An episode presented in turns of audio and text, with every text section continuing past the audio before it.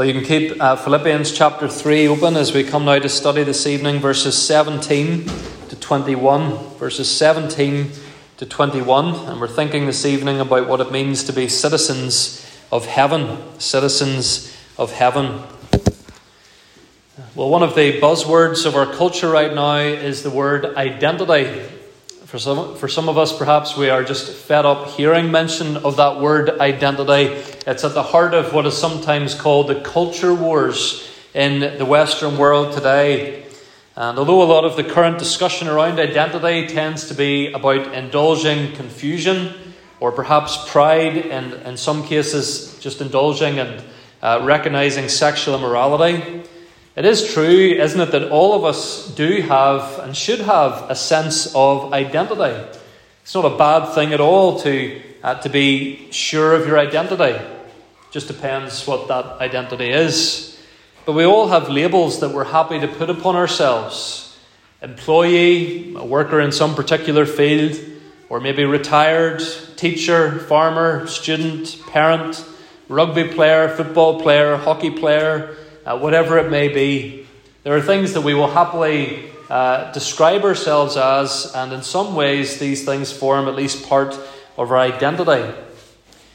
Something else that makes up a big part of identity uh, is our nationality. In some ways that's how God has ordained it. He's scattered the human race into tribes and nations in different places.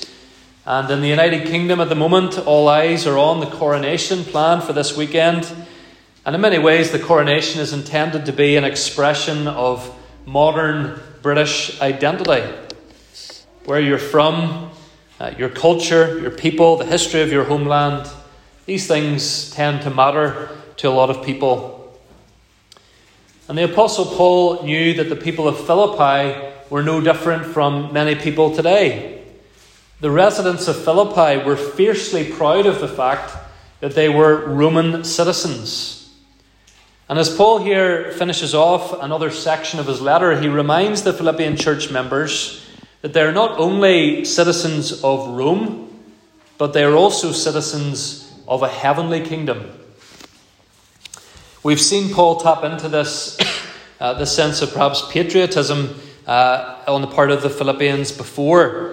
Uh, back in chapter one, verse twenty-seven, he says, only let your manner of life, or, or literally the word could be translated there, only let your citizenship be worthy of the gospel of Jesus Christ.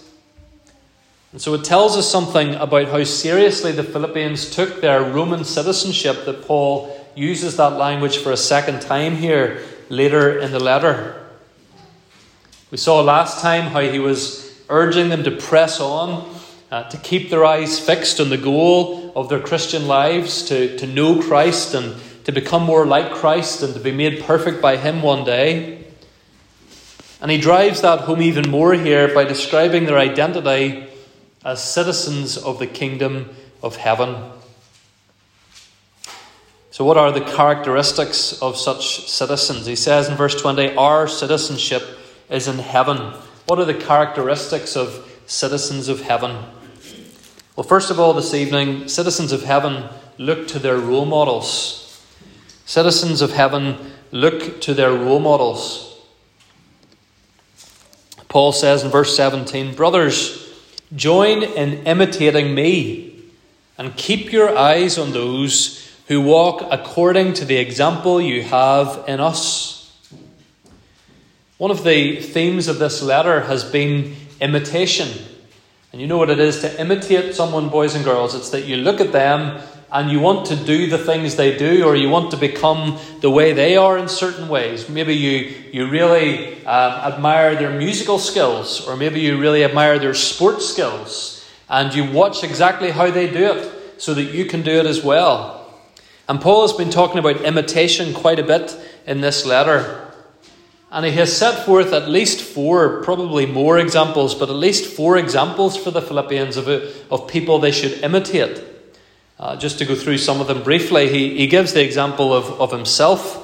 He says here in verse seventeen, join in imitating me. He's just been describing in chapter three how he forgets what lies behind him, whether it's good or bad. And he strives forward to what lies ahead. And he wants the Philippians to imitate that. Paul's not saying he's a perfect person. He knows that. He speaks to that in some of his other letters and other places. But what he's saying here is off the back of what he's just written in chapter three. I'm striving forward. I'm keeping my eyes fixed on Christ. And I want you to do the same thing. He's also, of course, been boldly preaching the gospel in the city of Rome, where he's under house arrest. And he's telling the Philippians as well to imitate that, to be bold in their witness. And again, it's not pompous, it's not arrogant from Paul. After all, Paul is an apostle of Jesus Christ. If he can't tell people to imitate him, well, there's something seriously wrong. This is someone who knew Christ, who loved Christ, who has been sent by Christ to write the things that he's writing and to preach the message he's preaching. And so, of course, people should imitate Paul. And we today even can continue to imitate Paul. But he also says in verse seventeen, keep your eyes on those who walk according to the example you have seen in us. And so he's saying there are other people as well whose example you should remember and follow. Who might he have in mind?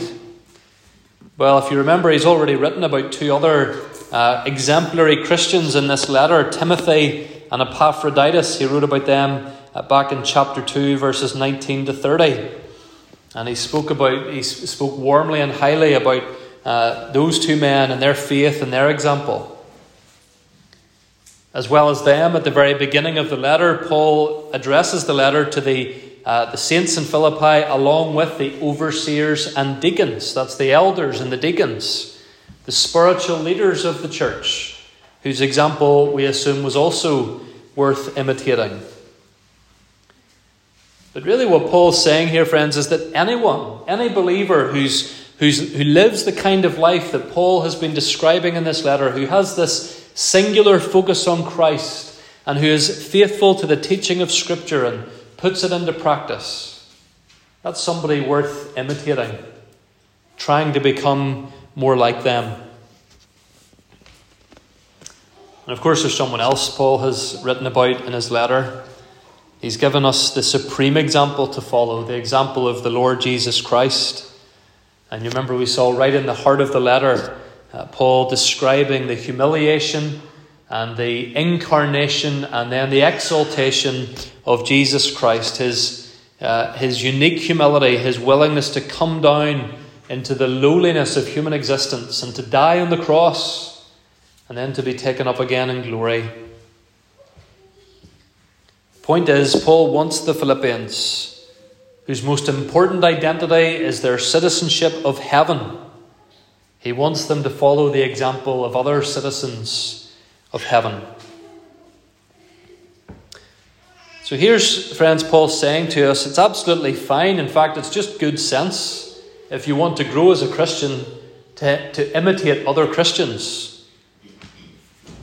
Pastor Stephen Curry uh, from Ballymena Baptist Church, some of you may know Stephen, uh, preaching in this passage, he said it's it's okay to be a copycat as long as you copy the right cat. Thought that was a very good line. You want you want to copy someone, go ahead, but make sure you copy the right type of person. Other citizens of heaven. Make sure you look like and sound like and act like your fellow citizens of the kingdom. And again, Paul is, is tapping into something here in, in writing in this particular way to his original readers, because Rome, of course, was the trend-setting city of the ancient world. Cities like Philippi, which was a colonial city, they were little Rome wannabes, if you like. Um, I'll not offend anyone uh, or insult anyone by giving any modern-day examples of cities that might be trying to imitate other cities. But Philippians generally were so proud of being Roman, and they tried to make Philippi as much like Rome as they could. Some of them spoke Latin rather than Greek. Uh, they wore Roman clothing. They even had Roman architecture in Philippi. And the city was laid out in the, even in the same design as the city of Rome. If there was a fashion trend in Rome, it wouldn't take long for it to arrive in Philippi. Anyone visiting Philippi who lived in Rome and uh, had a lot of people who would be paying attention to them. What kind of words are they using? What sort of clothes are they wearing? Uh, what sort of news are they all chatting about? And so the people in Philippi would imitate the, the homeland, so to speak, the, the people of Rome. And it's the same today. You know, times times change, and in some ways nothing at all changes. There are fashion icons, and there are sport icons, and there are icons from the world of music and film, and there's this whole growing, uh, I'm going to forget the phrase now, but on social media you have influencers, and people will follow these channels of influencers, and if an influencer wears a particular piece of jewellery or a particular piece of clothing, everyone will want to go out and get that. A few years ago, uh, Kylie Jenner became the youngest billionaire in the world at the age of twenty-one. Uh, she created a brand of makeup, Kylie Cosmetics, having only employed seven full-time and five part-time employees. But because millions of women could, could see what she looked like and, and liked how she looked and followed her on social media, she's worth more than a billion dollars because people want to imitate her. Who are you most keen to imitate? Who do you most want to be like? As Christians, hopefully it goes without saying that we want to be like Jesus Christ. And if we're prioritising his word, read and preached, we will become more like him. That will be the impact by God's grace, by the help of the Holy Spirit.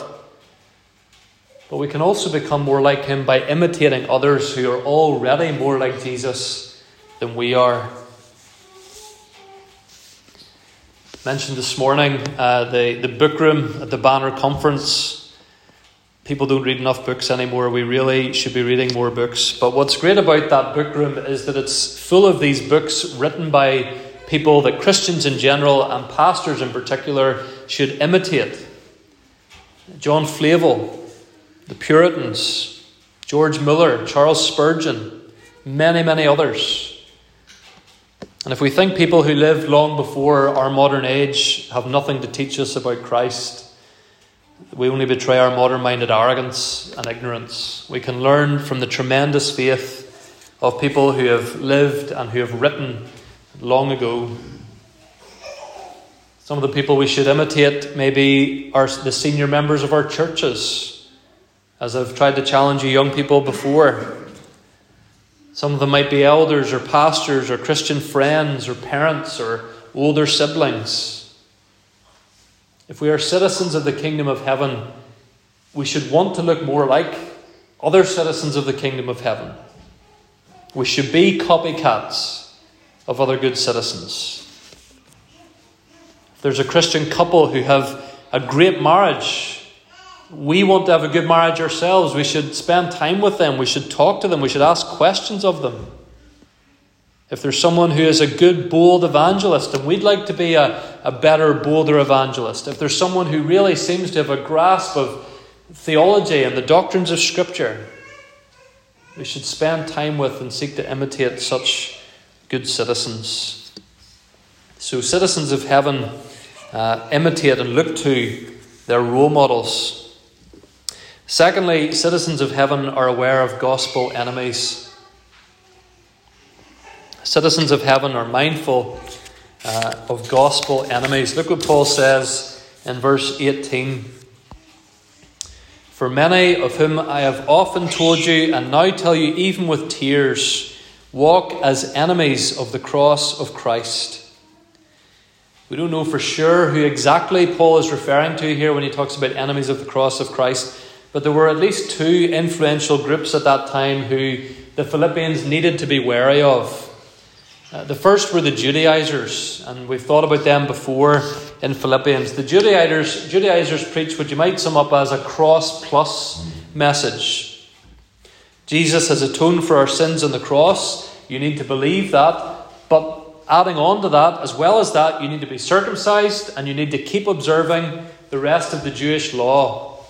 So it was the cross plus the Jewish law. Another group the Philippians had to be wary of were what you might call the antinomians. Strange sounding word, but anti means against, Nomos means law. And so these were people who said, if you have believed in Jesus Christ, there's nothing more you need to worry about. No laws at all you need to obey. Nothing you need to do. You can just live life as you please, as long as you say you believe in Jesus. And so don't worry about sexual purity. Don't worry about keeping the Sabbath. Don't worry about any kinds of laws. You can just do what you like. And so if you like, that was a cross minus message. A message of belief in Christ minus obedience to Christ. Whoever Paul had in mind, he says they are enemies of the cross of Christ. Now, a lot of these people probably didn't mean to be enemies of the cross. A lot of these people had perhaps misunderstood the cross. Many of them, at least in this time and place, they weren't in any way violent or displaying particular hatred for the genuine Philippian believers. Some of them were probably very sincere, very nice people. But they were sincerely wrong. They maybe talk about the cross, they maybe claim some sort of belief about the cross, but they don't tell the truth about it. What should be our attitude to people who offer false teaching about the cross? Well, Paul says in verse eighteen that he has warned the Philippians about these people with tears. You can take Paul's words there in different ways. He's perhaps saying that out of concern that the Philippians not be led astray by these people, that he's been moved to tears. Perhaps he's he's showing his concern here for the, the hearts of these people who are muddled in their thinking, who don't understand the cross, who don't know how to teach the truth about the cross. But notice also, friends, Paul is, is full of conviction. It's very strong language. These people are enemies of the cross. And that means whether they mean to be or not, they're enemies of the church. They're not the kind of people that citizens of heaven should be imitating. And their teaching is not something that citizens of heaven can put up with or just nod along with. And I would just encourage you, if you're tuning in to the coronation this weekend, I don't know who is going to be, if there even is anybody going to be preaching, or uh, who they will be or what they will say. But there's but listen carefully and watch carefully, if you're watching at all, to what goes on. Because all the indications are that it will be a very pluralistic coronation that we have on Saturday. There might be some mention of the name of Jesus. There might even be some mention of uh, his work on the cross. But what else is being said and what else is being done? Look at verse nineteen. He says, "Their end is destruction, their God is their belly, and they glory in their shame, with mind set on earthly things." Their God is their belly, Paul says. And what he's saying there is that any appetite they have, any desire they have, they just go for it. Every craving, whether it's for excessive food or alcohol or illicit sex or something else, they just go for it. There's no self-control. They worship themselves. They worship their cravings and desires. They glory in their shame, Paul says. That means they celebrate things and hold parades for things that they should be ashamed of. Does that sound at all like our society today? He says their minds are set on earthly things. All they live for is the next big party, the next big match, the next exciting experience, the next movie release, the next holiday. I don't know about you, but I find it very convicting to read here in God's word that someone who has their mind set on earthly things is an enemy of the cross. That if we're only ever thinking about the here and now and my busyness and my health and my interests, that we could have lost sight altogether of the message and the lifestyle of the cross of Christ. If we're not praying, "Your kingdom come," if we've no real interest in the kingdom of God or in the word of Christ or in knowing Christ, how can we be sure we're citizens of heaven at all? Patriotic citizens show it. There's already a Union flag flying above the doorstep of one of our neighbours, I assume ahead of the coronation. Some of you are maybe attending or throwing coronation parties next weekend. There will be parades, there'll be food and fun and celebration over this great national event.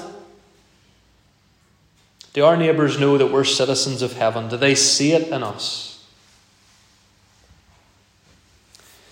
You know, there's this phrase people sometimes use, some Christians use it about other Christians sometimes. He's too heavenly minded to be of any earthly use. Uh, the point being that someone's maybe just always talking about the Bible or always talking about heaven or whatever it might be, that whatever cause it might be, whatever it is about their lifestyle that people say they don't ever do anything useful. They just are full of all this, uh, all this chat perhaps. Maybe that's a fair accusation against some people. But friends, Paul's warning us here not to be so earthly minded that we're of no heavenly use. That we not get so caught up in following our favourite team or pursuing our career or finding the perfect person with whom to share our lives that we don't consider service in the kingdom, the kingdom of which we are, after all, citizens. C S Lewis, in his classic book, Mere Christianity, he says, if you read history, you will find that the Christians who did the most for this present world were those who thought most about the next. It is since Christians have largely ceased to think of the other world that they have become so ineffective in this. That's an interesting quote, written, of course, I don't know, sixty, seventy years ago. Who built the school, the schools and the hospitals and the orphanages? Who clothed the naked and fed the hungry and took in the poor? Who fought to outlaw slavery and end child poverty? It was believers, because they wanted this world to be more like the world that we really belong to. And so do we have our minds set only on earthly things or also on heavenly things? Are we most concerned with enjoying this world or in making this world more like the world to come? Whether that's in how we approach our work, our family life, our use of money, whatever it may be. Cities like Philippi guarded against losing their Romanness, if you can, if I can use make up a word. Officials would come from the capital frequently to cities like Philippi and make sure any newborn babies had their names recorded as citizens of Rome, and their names would be recorded back in Rome itself. Enemies of Roman culture were given no opportunity to express themselves. May we guard against diluting our citizenship of heaven. May we bring more of our heavenly values, our heavenly kingdom, to this very needy earthly world. So citizens look to their role models.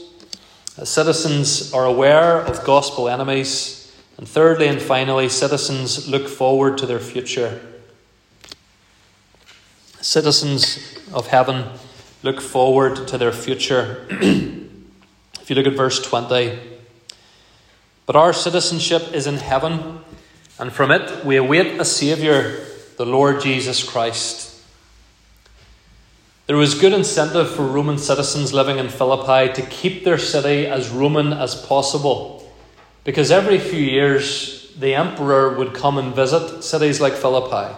Caesar himself would arrive and he would greet his citizens and he would inspect the streets and he would walk up and down and he would talk to the local rulers and governors, and he would reward cities for holding to their Roman identity.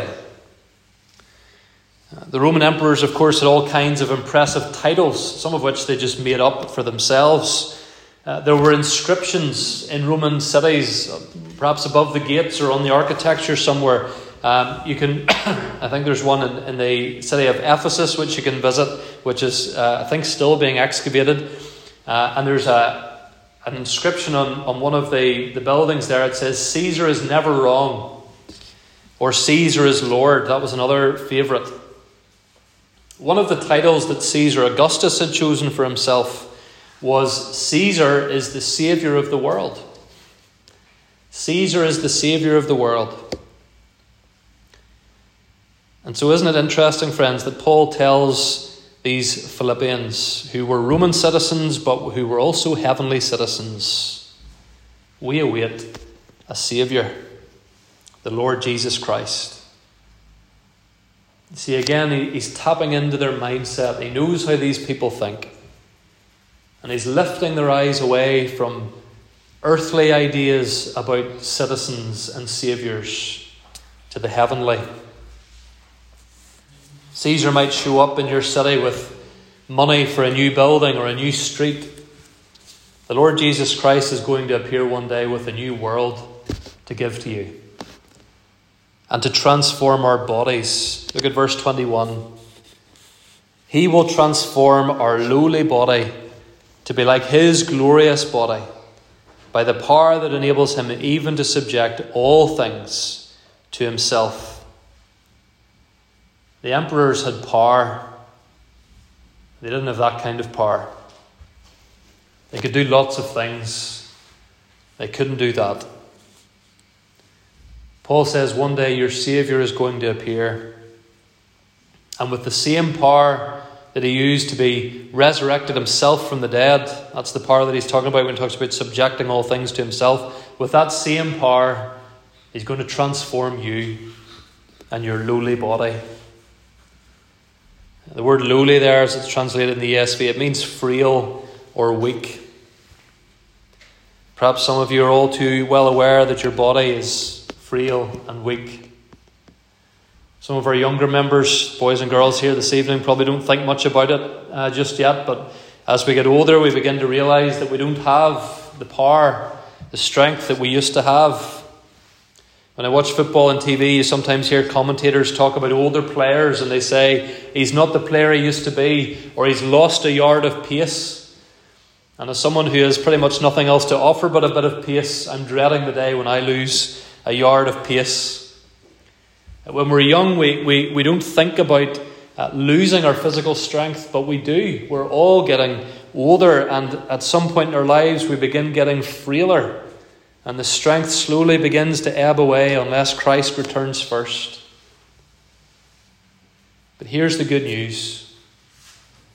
We have a Saviour who will transform our lowly bodies. Bodies that are prone to losing a yard of pace. Minds that are prone to losing details that once came to us in a flash. And prone bodies prone to losing far worse even than those things. Jesus will transform them. To what? Verse twenty-one. To be like his glorious body.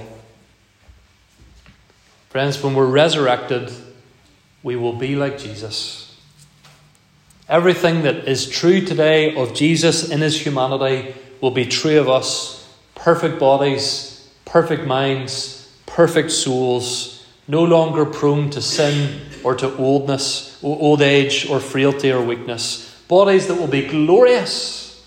Bodies that will be beautiful. Bodies that will be powerful. Bodies that will be fit for eternal life in the new heavens and the new earth. And you see, this is our incentive to keep going as citizens of heaven. This is our incentive to follow the example of other heavenly citizens and the example of our Saviour Jesus Christ, because we know our Saviour is coming.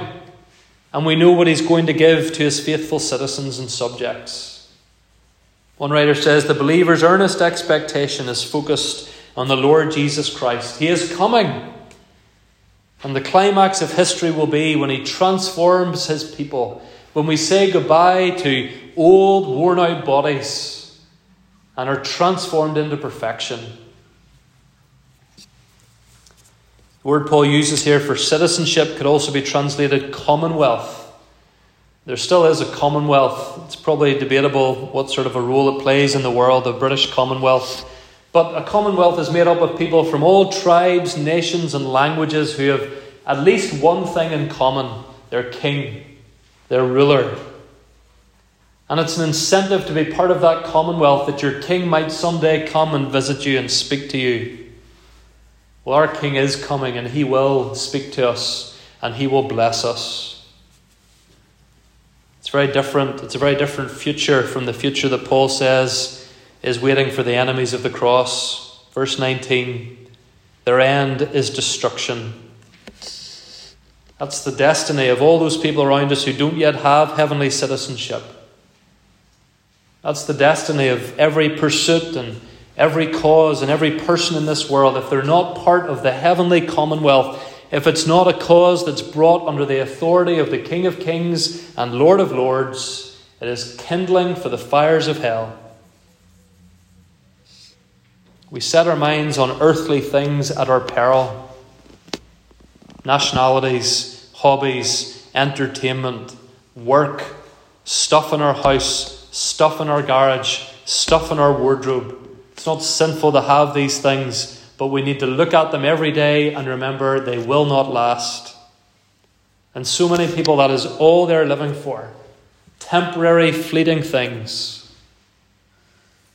But we await a Saviour who will transform not only this worn-out world, but even our worn-out bodies, so they become like his glorious body.